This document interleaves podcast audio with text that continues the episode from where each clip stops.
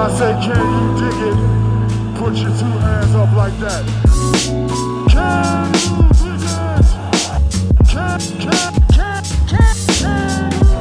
Here we go.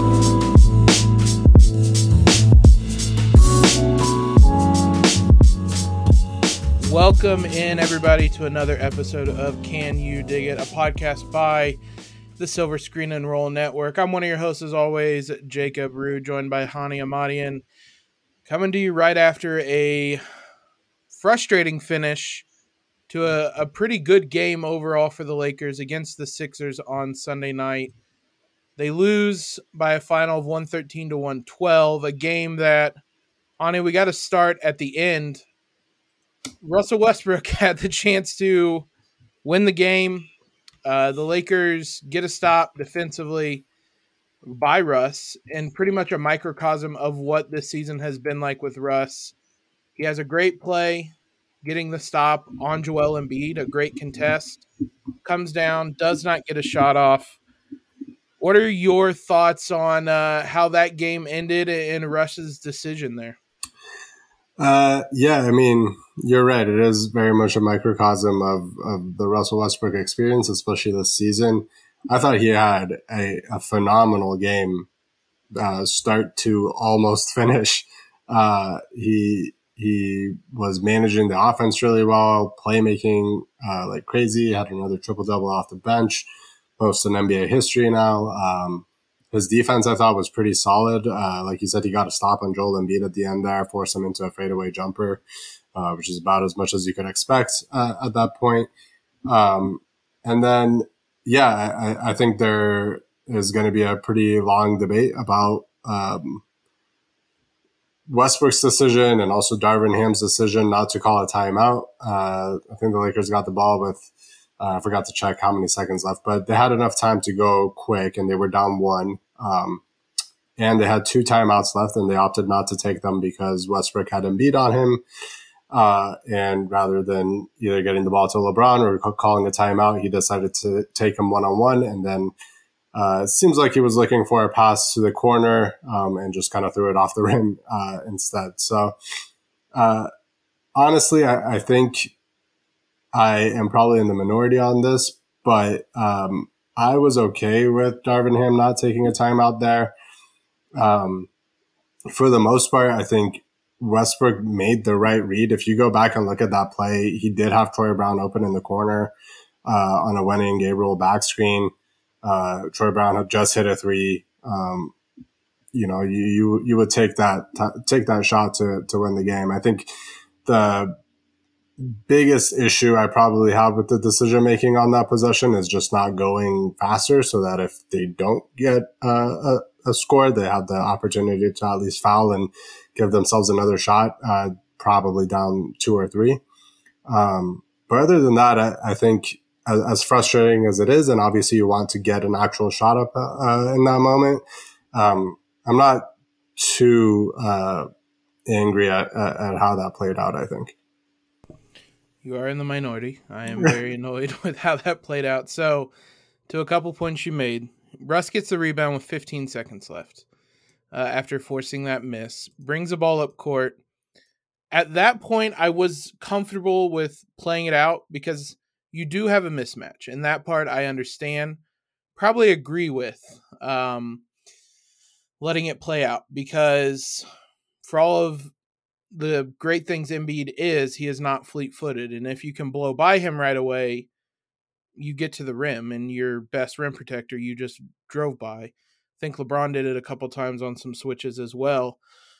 And Russ had, I think, I don't remember who had made the driving kick right before that to the Troy Brown three, but I mean, the Lakers had just done that. So that worked. I think where things go off the rails for me is when things went off the rails in the play Seven seconds left is when Russ loses the ball. At that point, I think you have to call timeout because you've lost your advantage. Now you're in scramble mode a little bit. And that's kind of where things derailed. Russ, I I think he was trying to pass to Troy Brown Jr. there. I mean, he threw a two-handed it was definitely a pass. As I'm watching it as we as I talk about it, unless he just did like a the weirdest two-handed set shot ever. It was a pass to Troy Brown. Um, it, it's just a it's it's such a frustrating experience with Russ. Uh, I tweeted afterwards, and this has kind of been my thoughts. I went off this Russ ride. There's just the highs are crazy high and the lows are crazy low, and this I thought was the case against the Mavs on Thursday as well. Largely speaking, overall, Russ had a good game against the Mavs, I think, and overall today he had a good game against the Sixers, but the variance is just so wild with him. And it's such loud mistakes or errors. Like there is no subtle things with Russ, no matter what he's doing. Uh, it is everything very loud for better and for worse. And in this situation, he can overall play a good game and then have a very loud mistake basically at the end of the game. And that's what we talk about. It's just like I said, I the variance is a lot. And one of my other biggest complaints, which probably is why I would have preferred a timeout, is that LeBron was absolutely fantastic tonight. We'll talk about that. Him not even touching the ball there isn't great. Um, you he had 35 10 and 8 on 15 to 23 shooting he hasn't been any better in clutch time, and we'll talk about that in a minute, or in just the team overall. But it's it's one of those things that just really execution in late game situations. It it's hindsight's twenty twenty when they don't do things right. You you go. It's such a f- fine line between great and bad late in games because all the mistakes are amplified and magnified and to that point, Darvin Ham not using timeouts. Uh, that's not a new thing. He had two timeouts. Did, obviously, did not use either one of them. It's been a problem throughout the season. He said tonight after the game, uh, he no, not really. When he was asked if he considered calling a timeout on the final play, I'll take uh, quote. I'll take that scenario every day of the week and twice on Sunday. He said Westbrook just needs to finish the play. He was kind of pushed on it a little bit more uh, quote, just being down one point and the ball in Russell Westbrook's hands, I'm comfortable with that. How comfortable are you with uh, with that scenario and, and how Ham has handled late game situations this year? Well, first of all, did anybody follow up on that quote and say that today was Sunday and it only happened once? Because I feel like, you know, we gotta, gotta ask, ask some questions there. Um, well, okay. So, uh, in general, if you have timeouts, you should probably use them. Uh, whether it's, you know, for an end of the game possession or not, I think that can be debated, but obviously they, they could have used these timeouts to just get guys rest. Uh, LeBron, as great as he was, obviously in the second half, uh, a little bit more gassed, um, settling for jumpers again. Um, but as far as sort of the late game scenarios go, I think it's just sort of a, a flaw in identity of this team. I don't think it necessarily falls on any singular person, but like you said, LeBron has struggled in clutch time as well this season at times. Um, even though I, am I'm pretty sure he leads the league in, in fourth quarter points, but when it comes down to those last few possessions of the game, he's settled for jumpers, and oftentimes that has not looked very pretty um, the same way that this Russ play didn't. And I think it, what it kind of boils down to is a couple of things. Uh, one is that this team in general feels like they, uh, resort to the star power ISO plays a lot, even throughout the game. Uh, like they hung with a really good 76ers team and a healthy 76ers team today mainly off of the back of Westbrook and LeBron doing the same thing. You know, just kind of taking turns running plays, running pick and rolls possibly, but not necessarily running many set plays. Uh, they were just doing a great job of finding their teammates in the paint, or uh, when it came down to to making shots themselves, they were doing a good job of that.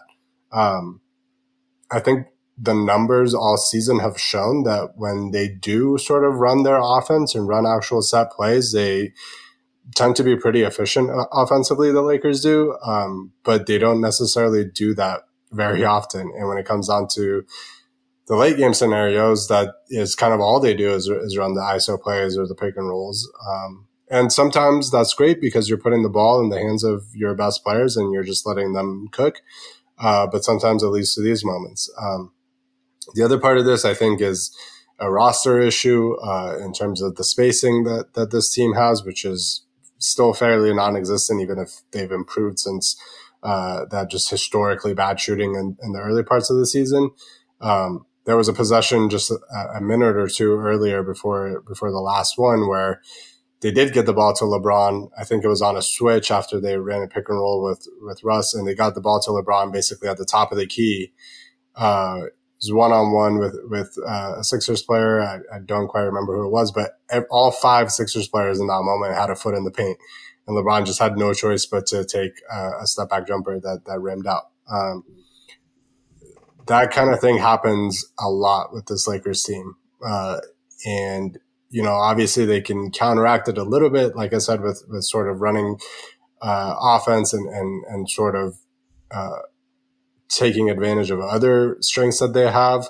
Um, that last play, again, like improv- improvisationally, they, they did quite well with Wenyen Gabriel setting a back screen for Troy Brown and sort of creating that space. It just didn't work out in, in terms of Russ getting the ball to him. But um, yeah, in general, I think I think the late game flaws are just sort of things that permeate throughout the course of every game and, and, and the entire season as a whole, but they're just really amplified in those high pressure late game scenarios when the other team is locking down defensively and the Lakers, uh, you know, best players are, are older and, and, and gassed and they are not able to execute like they have most of the game. Yeah, you said it. the The problem with the late game execution is that they just default to our superstar will make a play, and part of that is identifying who is and isn't a superstar. I I don't know at this point that I trust um, Russ to do that, and LeBron, as you said, hasn't done that this season. The couple stats you mentioned, he leads the league in fourth quarter points per game he uh, is third in total points by four to Giannis. That is, or well, no, I, it literally just updated. He's back to first after this game. 284 total points in the fourth quarter. Still first in points per game in the fourth. But the struggles are in the clutch, as you said. As a team, the Lakers have actually improved. I wrote an article at one point that they were on pace to be the worst clutch team in league history since the process Sixers. Since then, they've improved by uh, 20 points in net rating and still are a minus 13.7. So it's it's really bad. They're 24th.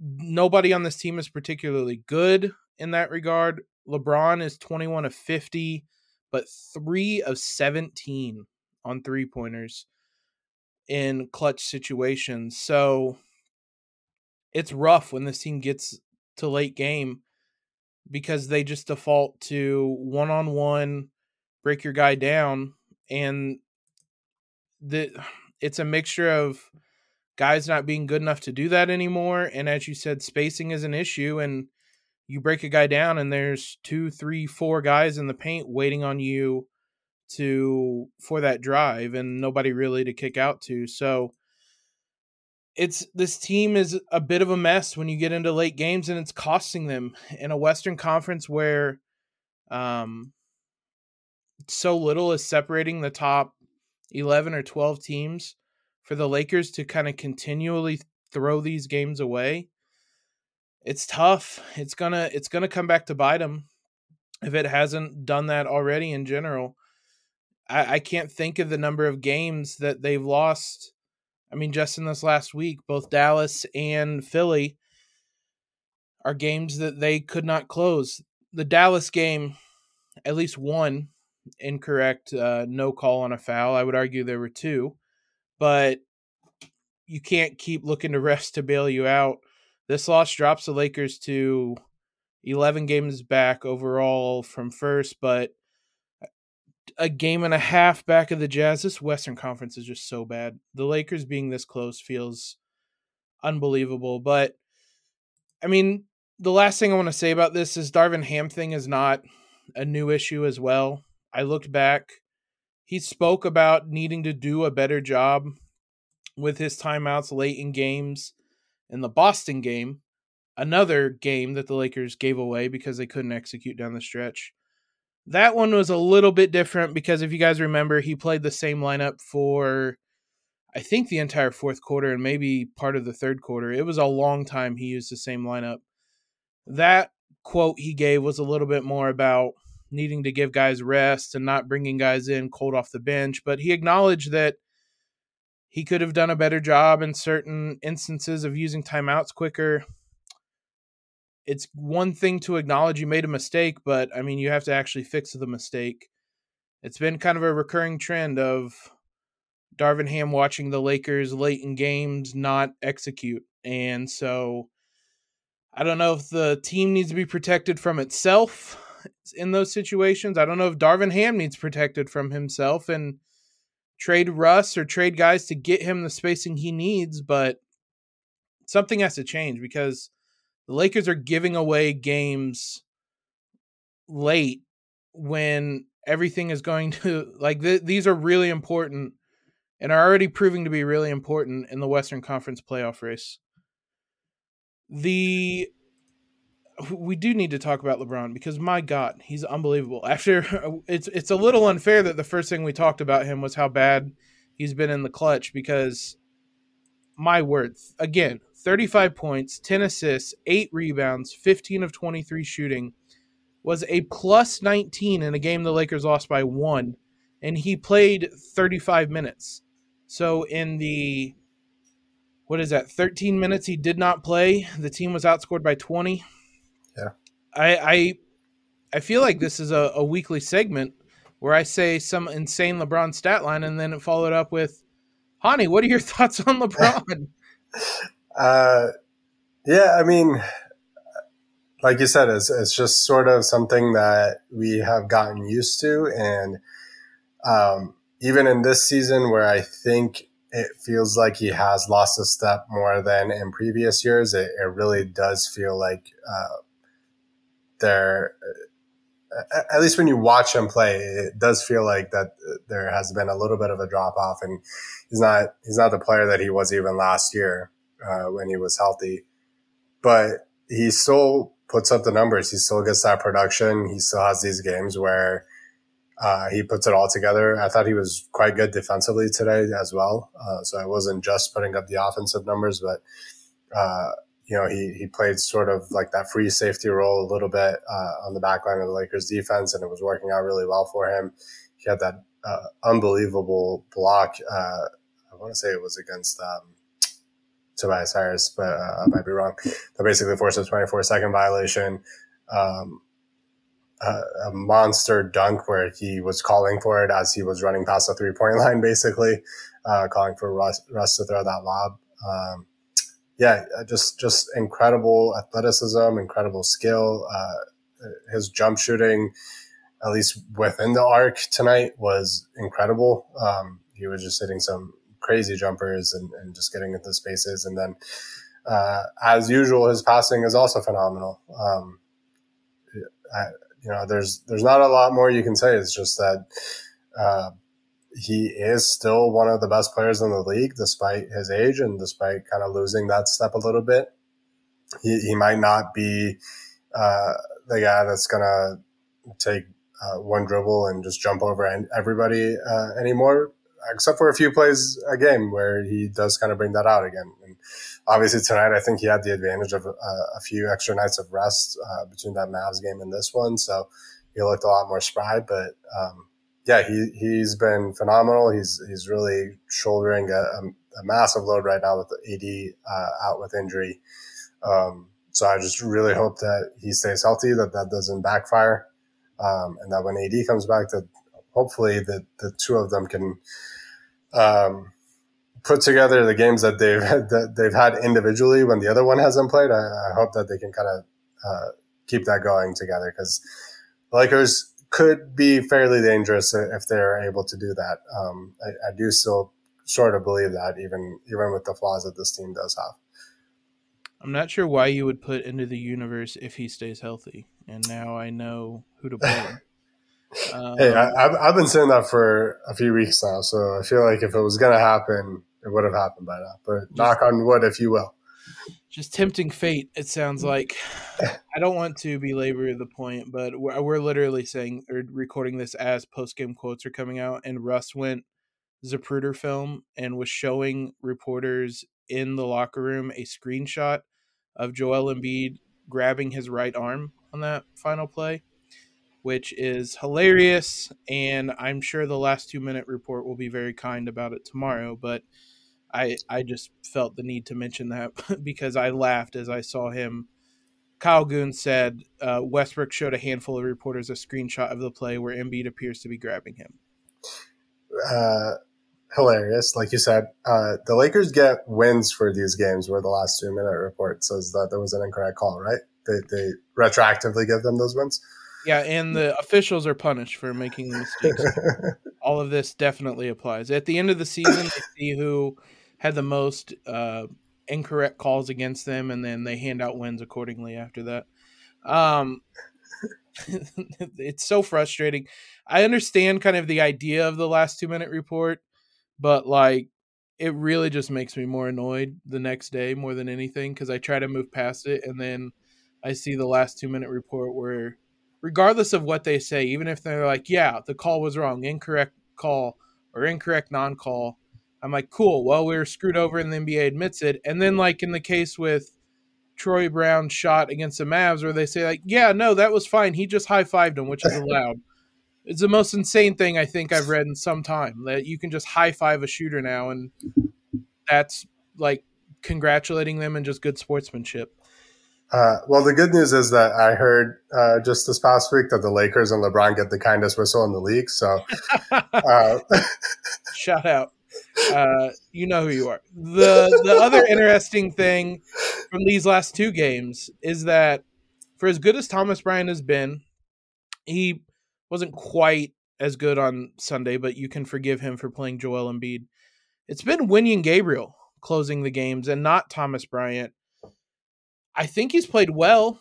What do you think about the choice to close with Wenyen? Uh, yeah, I, have been really impressed with Wenyen Gabriel these last couple games. Um, he, definitely a, a, player that I think is is more of a situational fit, like not necessarily a guy that's going to be in the rotation game in and game out. Uh, but these last couple of games, he's he's been really impressive.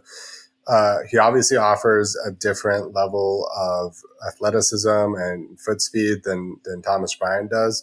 Um, obviously, gives up uh, the size and strength of Thomas Bryant, but um, especially in the Sixers game, I, I, feel like Thomas Bryant was not doing the greatest job of using that strength against Embiid. I felt like he was kind of stepping away from him a lot of times and uh, giving Embiid sort of uh, the clearance to basically take uh, the momentum into him and, and initiate contact and, and go up uh, for shots. Uh, so when logically you would have thought, oh, they need to match up Thomas Bryant with Joel Embiid because he's probably the best chance they have of, of slowing uh, down a an MVP candidate at the center position.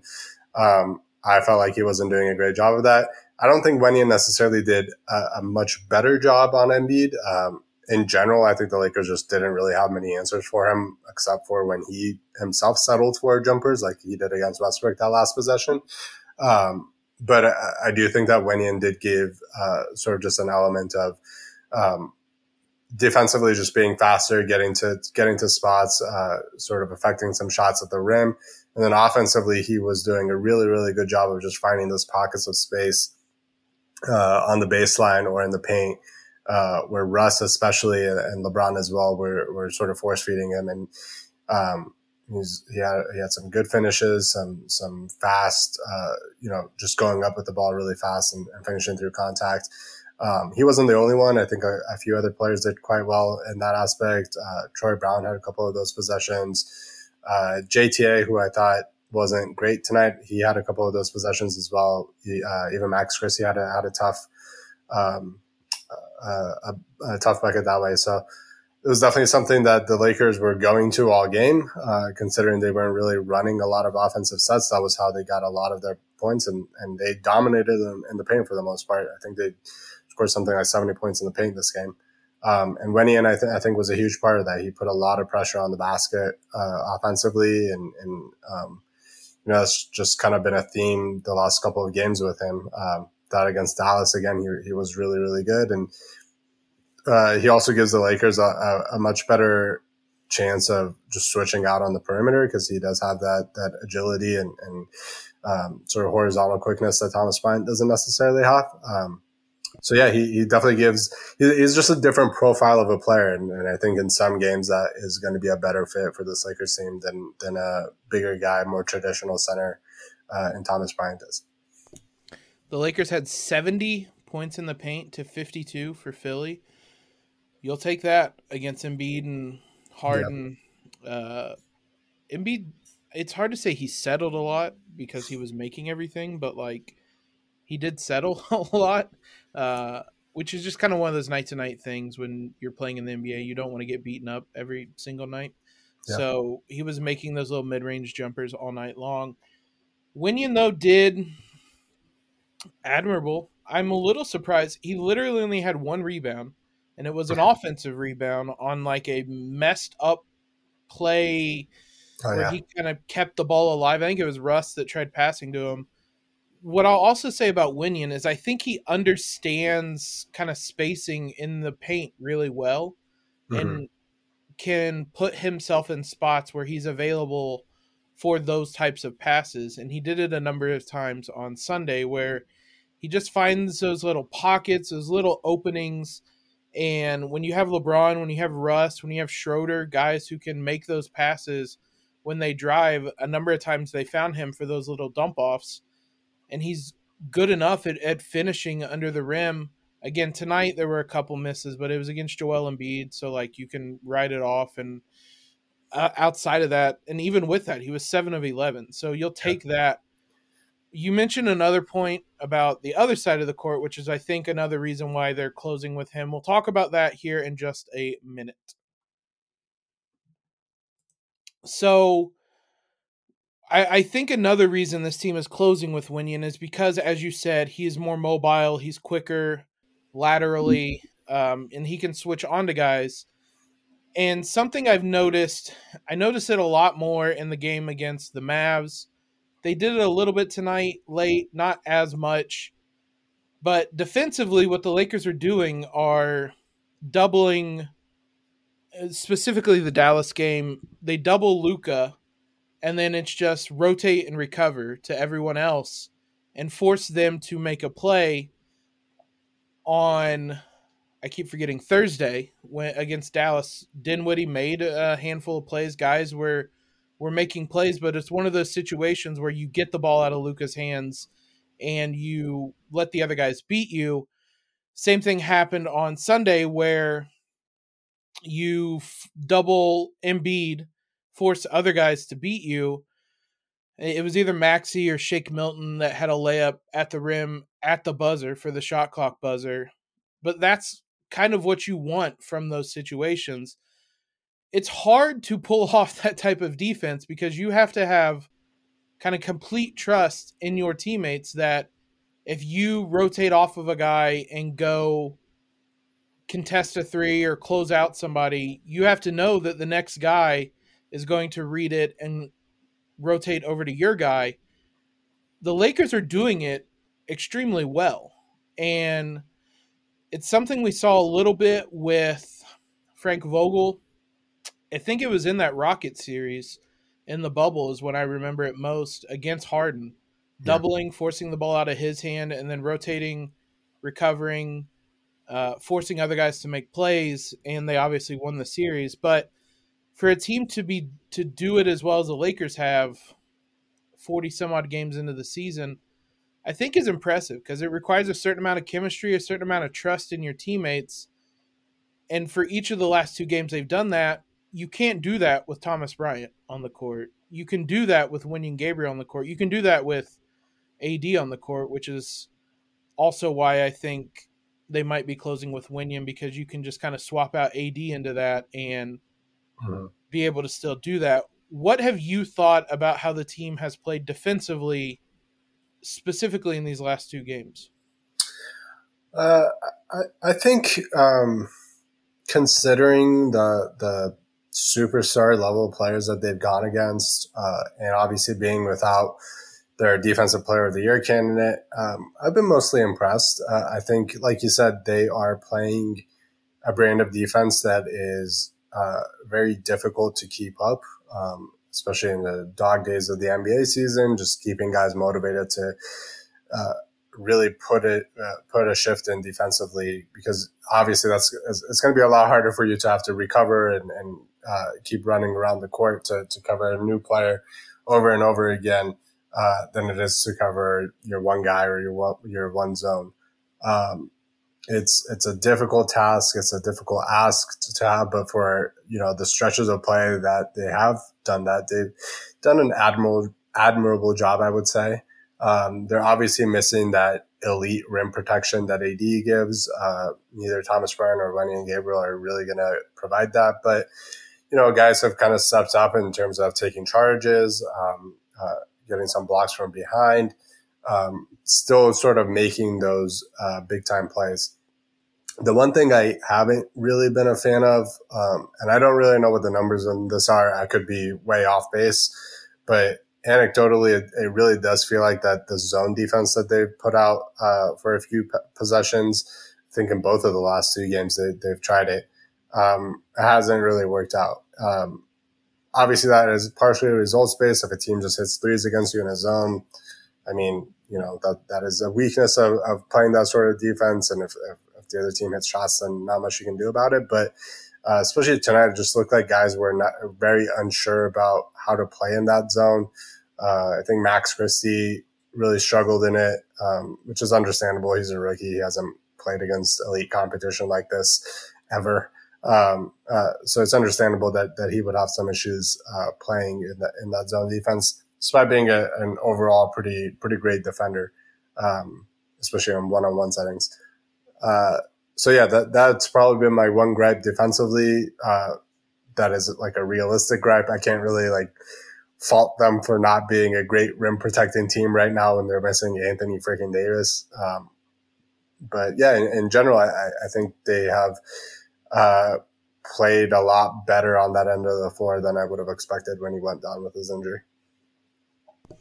Couple stats. I don't mean these as anything other than kind of backing up the point I was saying because it's a two game sample size. But in the last two games, one of 6.9 defensive rating overall, which is very good kind of over a whole season. It's a small sample size. They played well defensively. And then in the clutch, 19 minutes in the clutch the last two games because of the overtimes, but 108.1 uh, defensively. And so they're playing well. I don't disagree about the zone. That has not been good. They just kind of lose guys. They they played a zone tonight and just lost. I can't remember who it was, Niang maybe, um, under the basket for a layup. Just like not communicating. You need to talk a lot when you're playing a zone defense, and maybe it's not having AD out there as your captain of the defense, or I'm not sure, but the the zone defense has not worked. But overall, like you said, that was the area I was most concerned about. That's the area where they looked really, really bad when AD went down. The defense fell off a damn cliff, and so for them to rebe- rebound and not look atrocious defensively is encouraging. It's just a lot of these little things the Lakers have done with LeBron, without LeBron, with AD, without AD. Uh, if they can piece it all together with LeBron and AD, to quote our good friend Raj, there's a good team in here somewhere, but it requires a lot of piecing together, a lot of assumptions of health, and being able to kind of seamlessly be able to put everything, excuse me, everything together. We'll see. It may not even be the same team by the time Anthony Davis comes back. We'll have an update on him in a second. It's worth noting, again, you guys will have already seen this when you're listening. LeBron did not talk to the media tonight.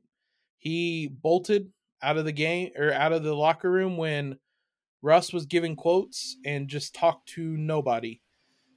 Should we read too much into that? Uh, I mean, he definitely looked pissed walking off the floor after that last possession as well. Um, which, you know, again, I think it's probably fair. Uh, he's the best player on the team and, and didn't get a touch of the ball in the last possession of the game. Although, on the other hand, he also did not really go demanding for the ball either. Um, but, you know, I, I, think it's fair that he's frustrated. Uh, they got very close to having some sort of momentum and and really building towards uh, those playing spots, and then went on a three game losing streak. Um, and you know, losing these sort of close games in the clutch can be very frustrating. Uh, I, I don't really know what reading too much into it would entail. Like, I'm sure we all know that he isn't too happy with this situation. He's not too happy about the roster that is around him. Um, I'm sure he wants trades. He's, uh, you know, uh, at least hinted at that, uh, possibly after being asked 18 times by one person about it. Um, Again, but, you know who you are. Uh, but yeah, I mean, like, like I, I don't really feel like that him not giving it quotes today is a stronger indictment uh, of the team that is built around him, of the Lakers situation, than everything else that he's said and done. Uh, so no, I guess I wouldn't read too much into it, but obviously he's frustrated, and we can all see that. Which subtweet is more powerful? Him saying "I'm tired of playing losing basketball," or him saying absolutely nothing at all? Uh, I I need him to go home and tweet something about the oh, football no. football games oh no. Okay, that is a little bit better. I thought you were going to say uh 2 a.m. fit in or fit out uh, tweet here that I, I would have to write a story about, which could be coming. Drink a couple bottles of wine, sit there with his thoughts, and maybe we get a fit in or fit out moment. We haven't had one of those in a while, so uh, yeah. maybe he will undelete the "We will make the postseason" tweet and uh, try that one again. I'm not sure couple news nuggets notes. For one, as you guys are listening to this, maybe even I I think it might be after tonight's game, depending on when it was signed. Sterling Brown's 10 day expires. I don't know that it's important to know when it expires because he only played 90 seconds on Thursday against the Mavs. He did not see the floor against the Sixers. Is there any chance they bring him back?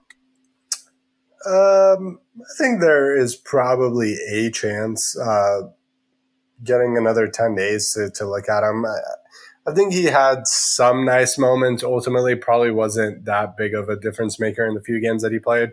Um, I think that Kings game maybe is the one where I was the most impressed by how he played. And I don't think he even scored in that game, but just in general, he, he looked pretty good uh, defensively and rebounding the ball, if I remember correctly. Um, I think it's probably worth giving him uh, a couple more opportunities. He does obviously offer some size and some defensive ability on the wings that they don't necessarily have on the roster. And I'm not really sure that there are better options uh, around in free agency. There might be. Um, obviously, that is the responsibility of the team and their scouting network uh, to figure that out. But um, I, I think there's definitely a chance that if he comes back for another 10 just because there's not much to lose to, to offer that to him. Maybe there aren't many wings on the market, period. So um, we will see if that's something they prioritize. It's worth noting they worked out Friday, and Darvin Ham confirmed it, which was odd. They worked out Boogie and Meyers Leonard. Seems like they are pretty focused, I guess, on maybe a center. Damian Jones just is not playing with, but like we just talked about how good Wenyen's looked, how good Thomas Bryant has been. Do they need to bring in a center with that with a ten day contract? Um, I it definitely wouldn't be at the top of my list for what they need. Um, I don't really see what uh, Demarcus Cousins would really add to this team other than just some veteran experience. But you know, I, he uh, definitely is, is, not the player that that he was uh, by a long shot. I think he had a pretty good cameo for the Nuggets last year, but uh, not really the type of player that you would trust in a playoff setting. And with the Lakers sort of trying to climb out of a hole, I don't I don't think you can afford to have too many players where um, they are defensive liabilities and offensively are, are sort of black holes. And I think that's what Demarcus Cousins is at this point in his career. And I don't think he really gives them anything different than what Thomas Bryant does. Like he's sure he's he's more skilled, I guess, because he was an All Star player. But at, at this point, like I would not really care to have him. Um, Meyers Leonard at least has a three point shooting aspect, but he also comes with a, uh, let's say, a ton of baggage, and I would much prefer to not have that on my favorite basketball team. Boogie does have that dog in him, though. Uh, yeah, that is true. You have that going for you. I just don't really think they need a center right now. Um, I it. I mean, the two guys they have are playing fine there isn't any i mean there is kind of depth behind there but it i just don't know that they really need a center right now. We got an anthony davis update. Before slash during the game he was working out. He is basically only doing shooting right now. He's not progressed to running up and down the court. Uh he there was video of him before the game. He also was doing stuff at practice on saturday in this instance, no news is good news because no news means he's progressing and there hasn't been any setbacks. Uh, the fact that we heard nothing all week is probably then good news. We'll see if he takes it to the next step this upcoming week. So at the same time, Darvin Ham also noted that both Austin Reaves, I think he was on the court doing work. Lonnie Walker was progressing you have any thoughts about any of those three guys and where they stand on their kind of rehabs and returns? Uh, well, uh, like you said, it's it's good news that they are progressing. I think the Lakers desperately need to get some of these guys back. Um, one from just like a fitness perspective of, of keeping guys uh, playing fewer minutes. Uh, two, I think some guys that are in the rotation right now probably should not be. Um, and and the you know, Austin Reaves and Lonnie Walker coming back soon would uh, alleviate some of those issues. Um, they really miss a, a, third scoring punch, especially with Dennis Schroeder kind of being in a little bit of a slump right now. Um, and Lonnie Walker uh, absolutely gives that. Austin gives them some extra playmaking, some good defense. Uh, and then obviously Anthony Davis, uh, you know, uh, it definitely seems like this was a quite a long term injury, considering that he has not really done full court work yet. But hopefully, we hear about that pretty soon, and and he can start progressing towards that in the next week or two, and and, and be back soon. I think the real question is whether AD will be back before the trade deadline. Uh, or how much time they will get to play with him before the trade deadline, before they make the ultimate decision of you know, uh, who is going to be on this roster moving forward uh, for the last couple months of the season. Last thing of note, back to back, Lakers are back in action tonight. Thankfully, it's against Houston, and it is at home. The Rockets this season are 10 and 33. Even on a back to back, I feel decent about this game do you feel decent? I, I don't know if I'm to a point with this Lakers team. They hurt me so much last season that I would be terrified of this game, but I don't quite have that same feeling. Uh, does LeBron come out with a revenge game mode, or do you feel good at all about what is possibly in store tonight? Um, I feel like it's been a while where they've just like stunk the bed against a bad team. Um, so yeah, I feel pretty solid. Uh, obviously, back to back, played a pretty tough, grueling match against the Sixers. Pretty physical game, uh, close game, obviously. So so maybe there are some issues there. I could see LeBron kind of coasting for a half, uh, just so that he's he's not exerting as much energy. So it might be a little bit closer than we would like. Um, but ultimately, if if LeBron and Russ are playing, and uh, you know everybody else is performing at about the level that they have been, um, I mean, they're like the Lakers are not playing poorly right now during the stretch. They uh, just had two very close losses against uh, two really good teams. Um, so uh, I think they should be favorites against the Rockets. They should win that, uh, you know, fairly comfortably and hopefully right the ship a little bit because they do uh, really need a win. I think after a couple of pretty heartbreaking losses. The Rockets are the second, third worst, excuse me, defensive team in the league this year. They are also the worst offensive team and have the second worst net rating. This is a very bad team. The only team worse than them is the Spurs, who the Lakers have beaten three times, and the Pistons are marginally ahead of them, who the Lakers have beaten. So this should be a win. Um, I'm not all the way there with the Lakers. I was burned too much last year. It should be a win. You, I think you and I both predicted one and two for the Lakers this past week. It could have been one and two. It could have been two and one. Uh, it was frustrating. It was neither of those. They play four times before we next speak. We will talk after a game in Portland uh, next week. They play, as we said, Houston tonight, Sacramento on Wednesday, Memphis on Friday. All of those home. Go to Portland on Sunday. How optimistic you feeling this week?